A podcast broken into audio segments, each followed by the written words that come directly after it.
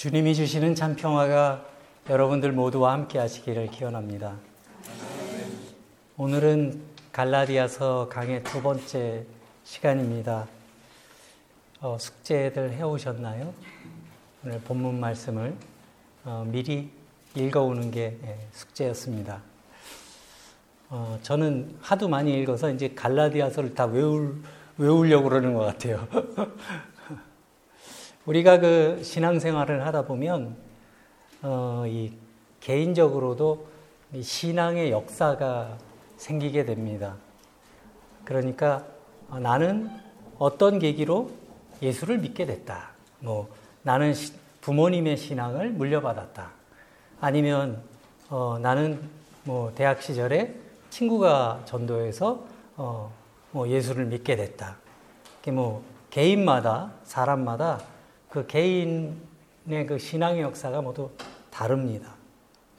그리고 개인의 그 신앙마다 그 차이가 있, 는데 어, 하여튼 그 우여곡절이 있어서 어떤 신앙의 그 회의감을 어, 갖게 되었던 그런 시기도 있고 또는 어, 심한 경우는 어, 심한 아, 저 신앙의 신앙을 부정하면서 교회를 어, 떠나거나 아니면 교회 안에 머물러 있으면서도 굉장히 그 풀지 못한 그런 어려운 숙제로 늘 마음속에 간직하면서 어, 신앙생활을 하는 그런 분들도 저는 많이 봤습니다.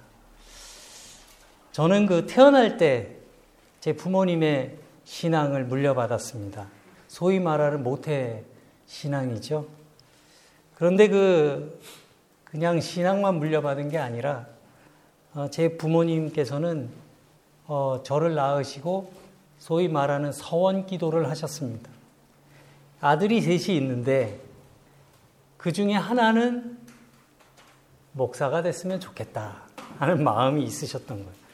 그래서 첫째는 똑똑한 것 같아서 아깝고 둘째는 좀 부족한 것 같고 제일 만만한 게 막내였던 거예요.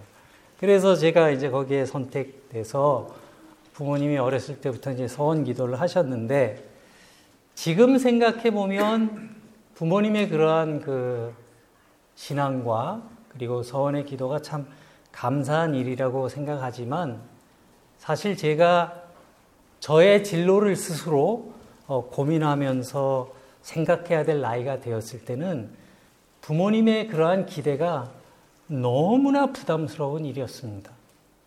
그래서 부모님과 갈등도 굉장히 많았어요.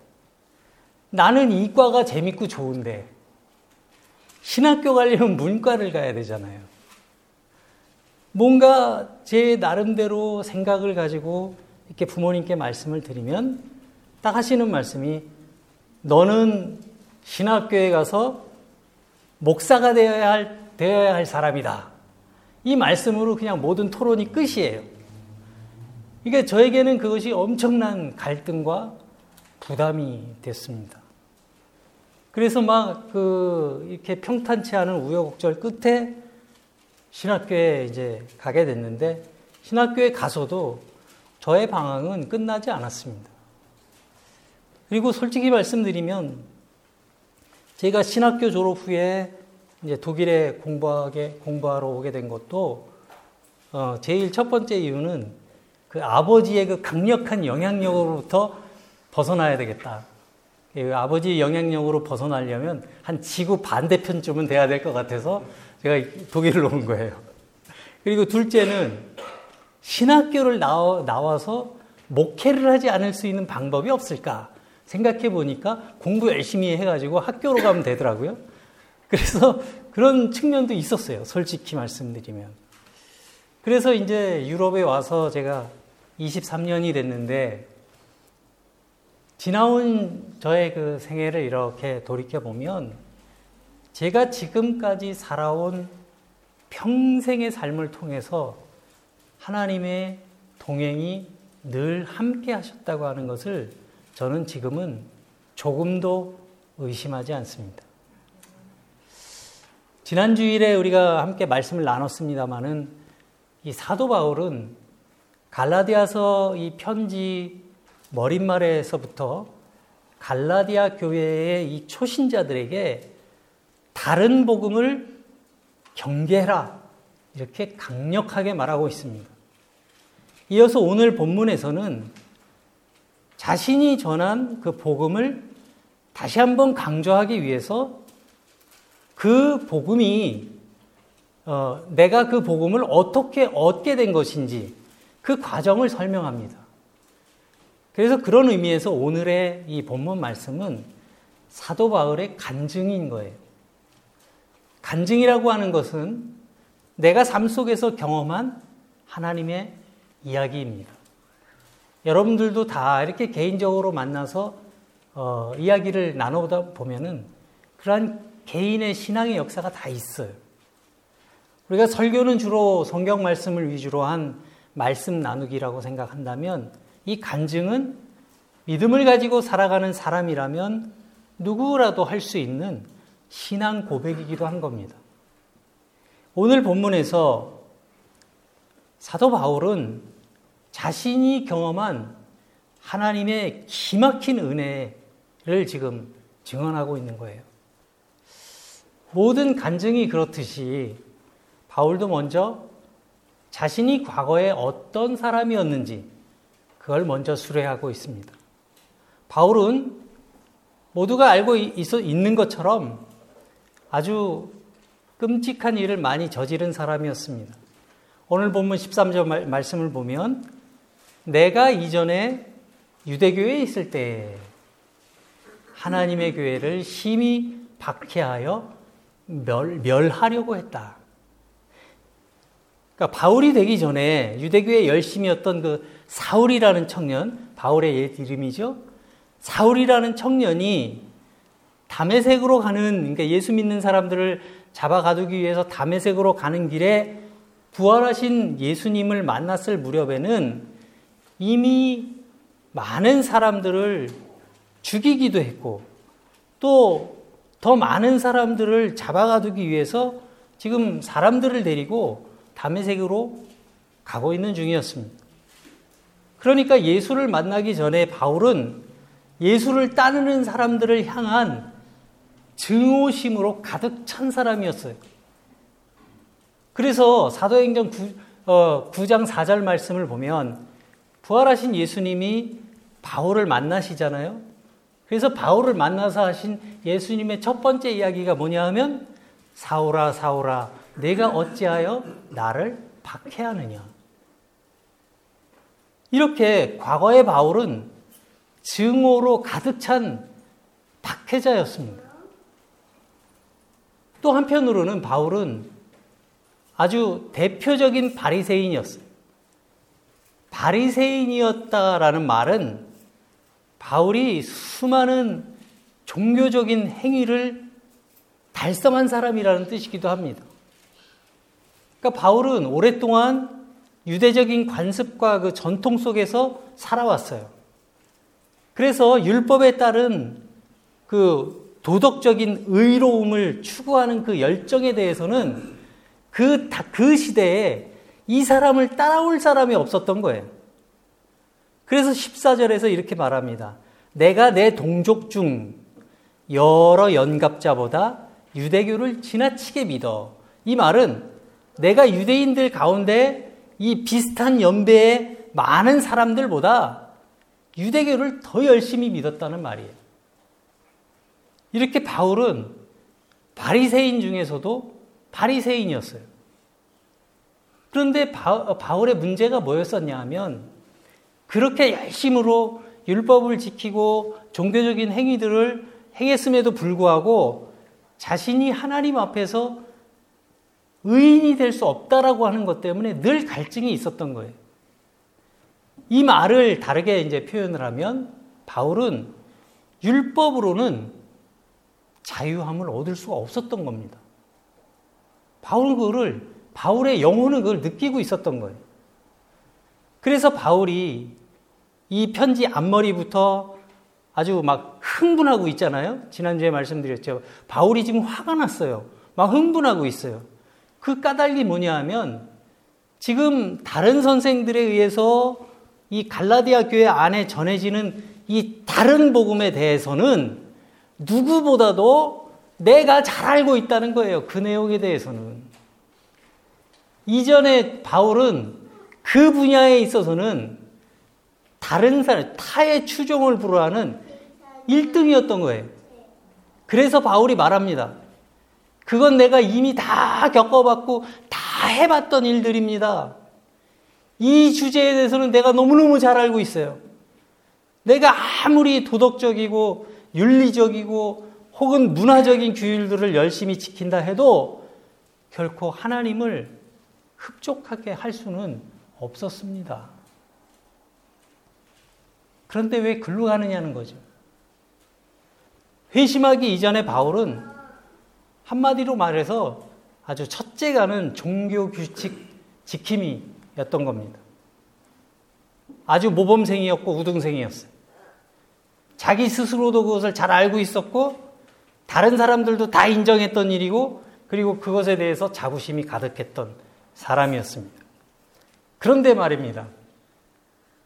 내 과거가 그런 사람인데 자신은 그러한 과거와는 상관없이 그리스도께서 나를 만나 주셨고 나를 구원해 주셨다.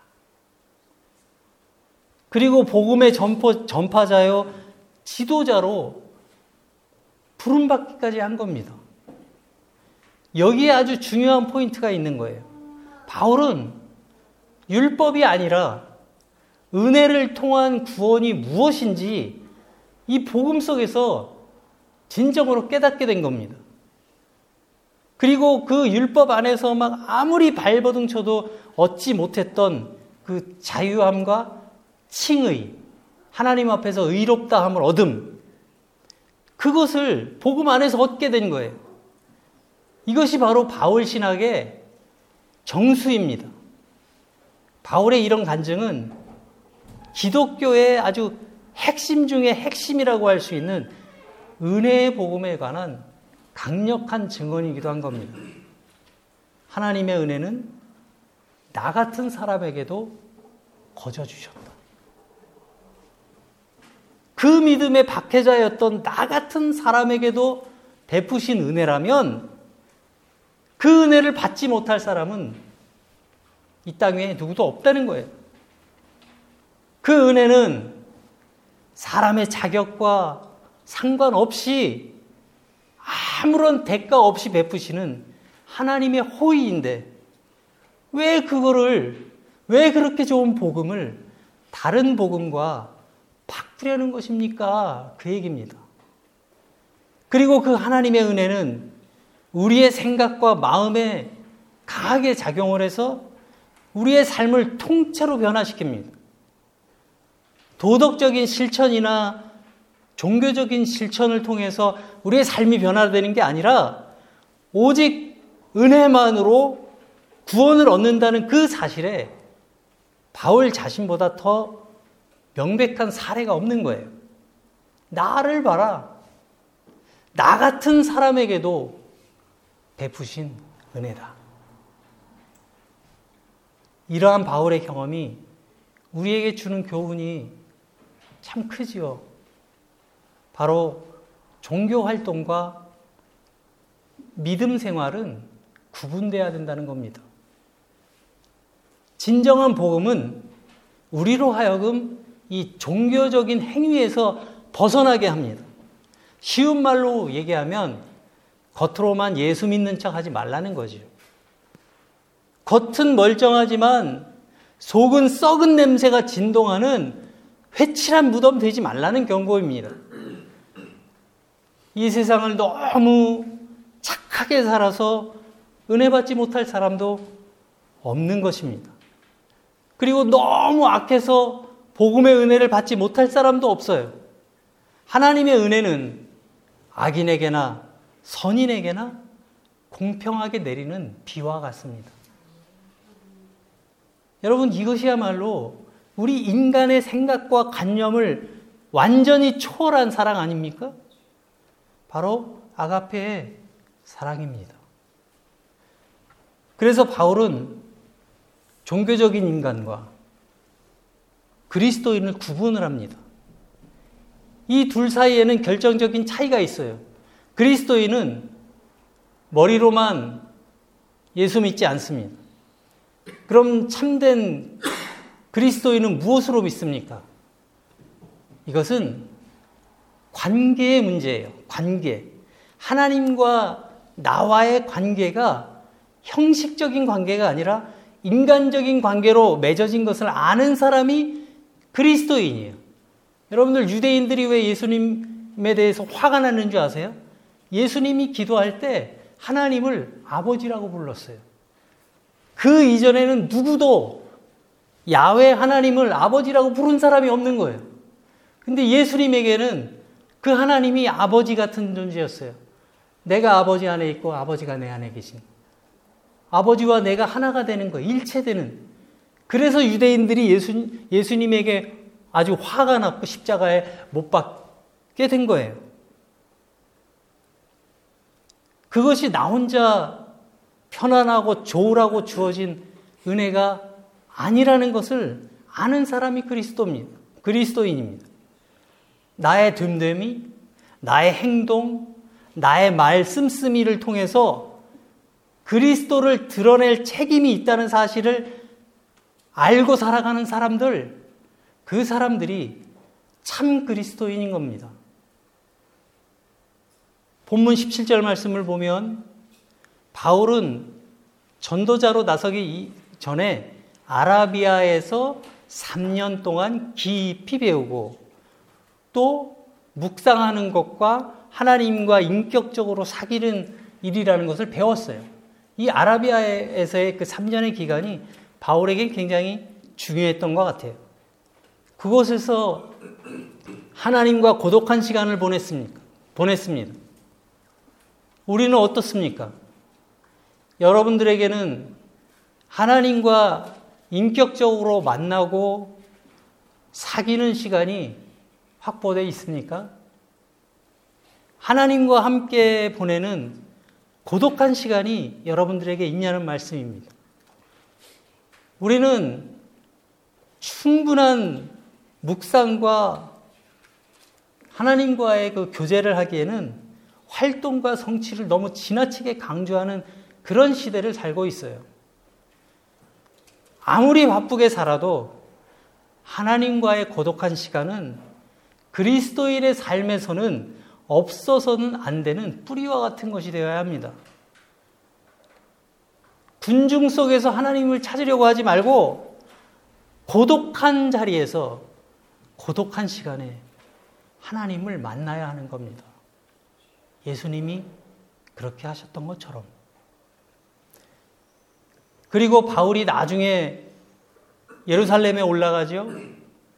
그 예루살렘에 올라간 것은 다른 사도들에게 뭔가 지시를 받기 위한 것이 아니라 화합과 또 전도자로서 의무를 다하기 위해서였다고 18절에서 말합니다. 바울이 이렇게 한 이유가 뭐겠습니까?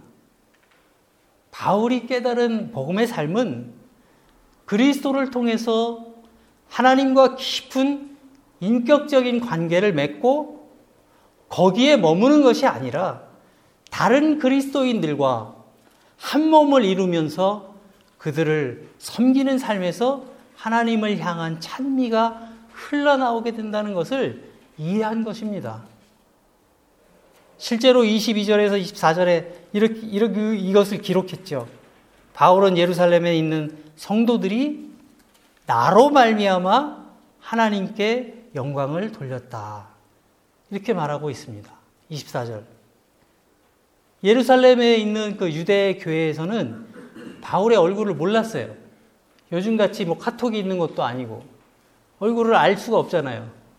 그런데 소문은 들은 거예요. 옛날에 예수 믿는 사람들을 박해하던 사람이 지금은 그 믿음을 전하고 있다는 소식을 들은 거예요.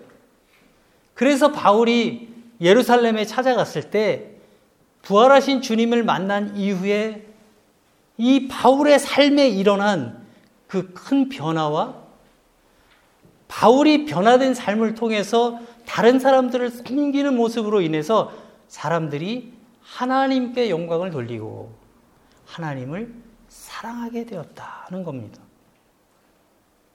우리에게도 쉬운 예가 있죠. 제가 여러분 지금 암투병을 하고 있는데 제가 그럼에도 불구하고 하나님의 말씀을 전하고 여러분과 함께 이 교회를 섬기는 것 이것이 서목사가 잘나섭니까? 아니죠. 여러분들이 다 봤잖아요. 하나님의 은혜인 거죠.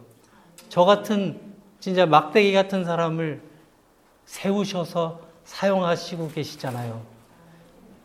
그게 뭐예요? 제가 높아지려고 하는 겁니까? 아니죠. 저를 통해서 우리는 무엇을 봐요? 하나님의 영광을 보는 거예요. 여러분 얼마나 이상적인 복음의 삶입니까?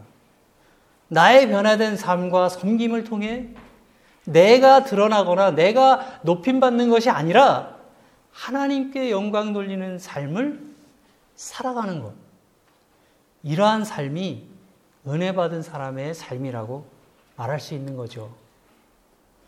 바울은 아주 뼛속까지 종교적인 사람이었지만 그에게도 복음은 절실했습니다.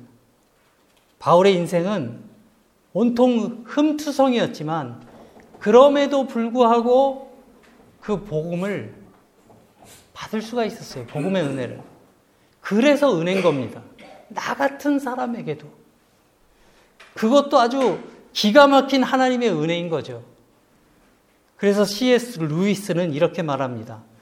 하나님이 아니시라면 누가 이런 것을 생각이라도 했겠는가? 바울은 자신의 삶을 돌이켜 봅니다. 나는 하나님을 거절하고 숱한 악한 죄를 저질렀습니다. 그러나 하나님은 바울의 그러한 모든 의도들을 다 뒤집어 엎으셨어요.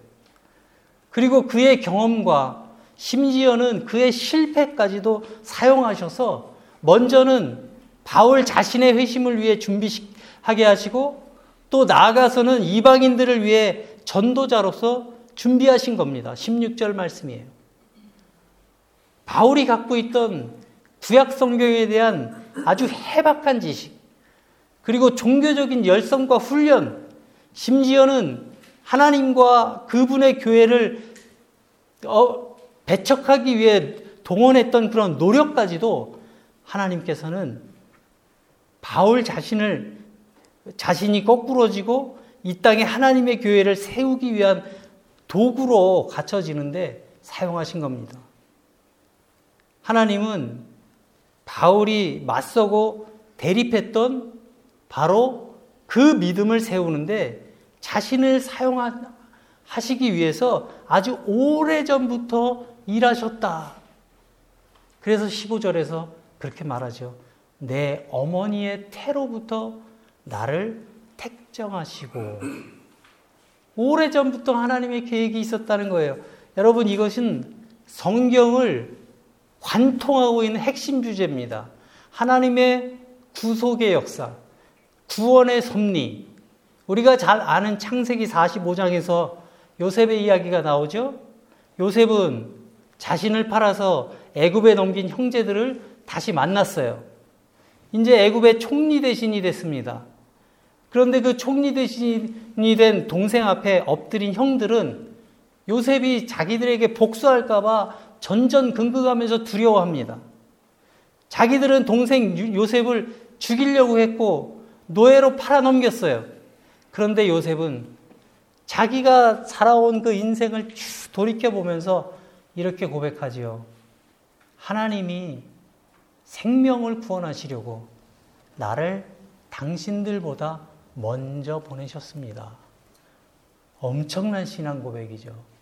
하나님의 구원의 섭리를 신뢰하는 신앙의 고백이에요. 사랑하는 교우 여러분, 복음은 자신의 삶을 돌아보고 심지어는 하나님을 볼 수 있는 굉장한 시각을 우리에게 허락합니다.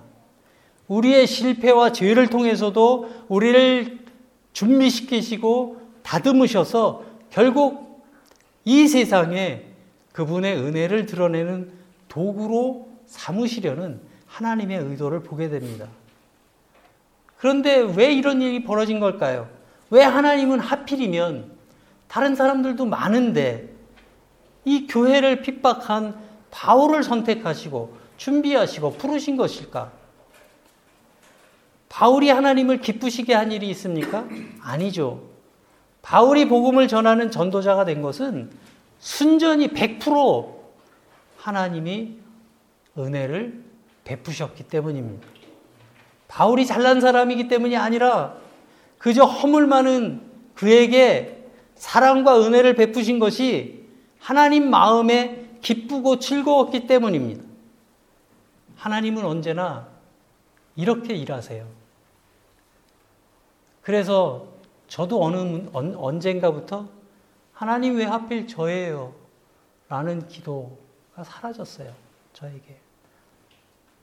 신명기 7장 7절부터 8절에서 모세가 이스라엘 백성들에게 말합니다. 여호와께서 너희를 기뻐하시고 너희를 택하심은 너희가 다른 민족보다 수요가 많기 때문이 아니다.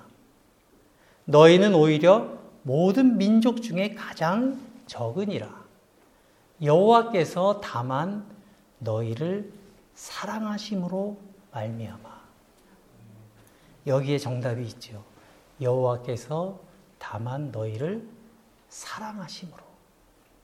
하나님께서는 우리가 쓸만한 제목이라 우리를 사용하시 사랑하시는 것이 아닙니다.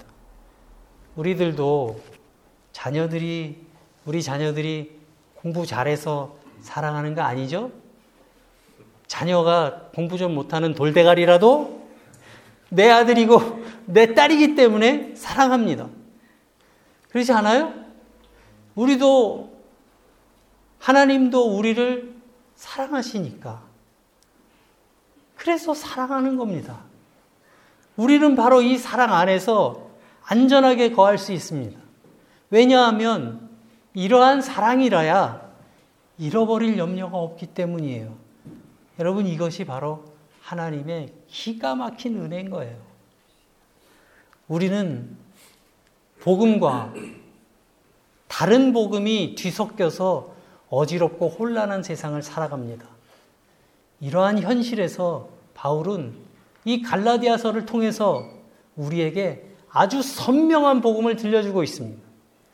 참된 복음의 가치와 그 복음에 담겨 있는 하나님의 은혜를 체험해서 우리의 삶이 변화되고 또 이웃을 섬기는 일을 통해 하나님의 영광과 그분의 사랑을 이 땅 가운데 드러내는 저와 여러분들이 되어가기를 주님의 이름으로 간절히 기원합니다. 아멘.